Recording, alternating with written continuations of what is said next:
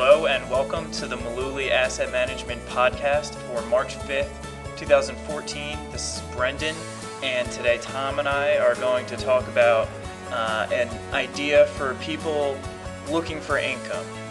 Yeah, we're going to dredge something up from the 1980s Yeah. that I think really has some usefulness now. Mhm. It has a good concept uh, that we can tweak a little to uh, fulfill our needs today. Right.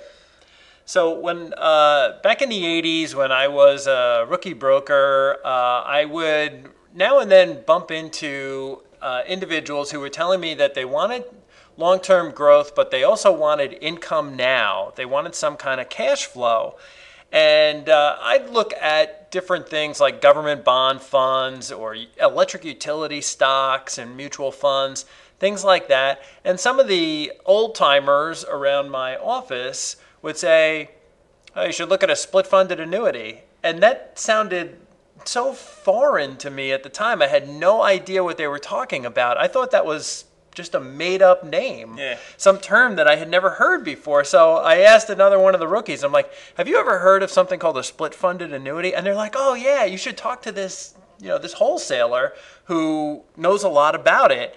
And so it was really a, a great concept.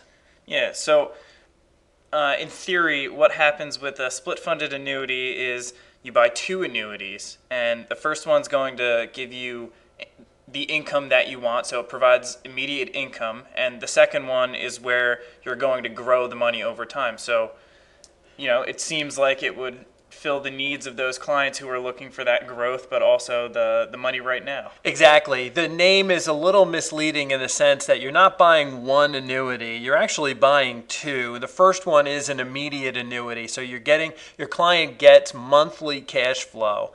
Uh, the concept here that we want to apply is if a client is looking for income from their portfolio, what we really want to do is identify okay, how much do you need on a monthly basis? Let's multiply it by 12 and get an annual number. And then let's figure out two years of income, three years of income, maybe five years of income. And we're going to take that lump sum number that we're going to use for distributions, say three years of distributions, and we're going to set that aside mm-hmm. either in a separate account or in a money market, short term bond fund, something that's going to be not touched. The only reason why we'd be tapping into that account would be to do the monthly distributions. Right. What do we do with the rest?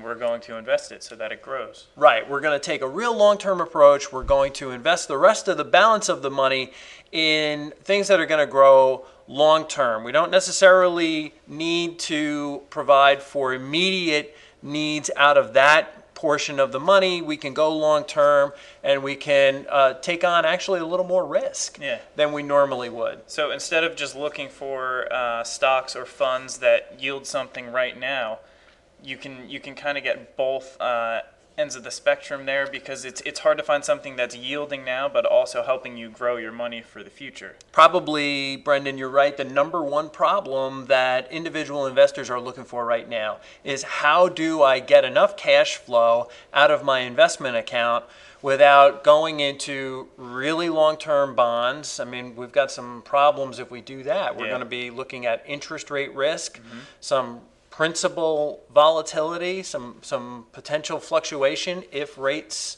do move up. Yes. And plus, you'd have the whole portfolio would have to be invested into some yield oriented investments. It's not going to give you a lot of opportunity for long term growth. Exactly. So, it, we found that uh, this may not be the panacea, it may not be the answer for all of our individual clients, but it's something that we've introduced more and more to our clients as just an idea to consider. Right. Why don't we take three years of whatever that monthly number is, take three years of income, put it aside, and let's invest the rest over the next three years because we're willing to project or look ahead and say, after three years of distributions, uh, we may be in a situation where we can peel money off the growth side of the account and do it all over again. because It's a good way to prolong the money. Exactly. Yep. And give the client enough cash flow so that they don't have to worry about, you know, uh, how they're going to provide to, to get income and, and meet their needs. So it's kind of funny because if you've heard our podcast before, you know that we're in most situations not big fans of annuities, but we're taking a concept from from something uh, annuity related here and kind of tweaking it, like I said earlier, and making it our own idea. Right. Same approach. We're just doing it without all the fees. Exactly. You know, with- I was with- trying to say it nicely.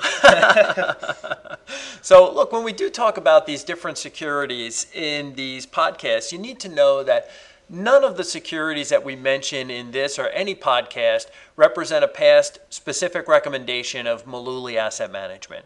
And this podcast is not a recommendation to buy or sell any securities that we happen to mention here.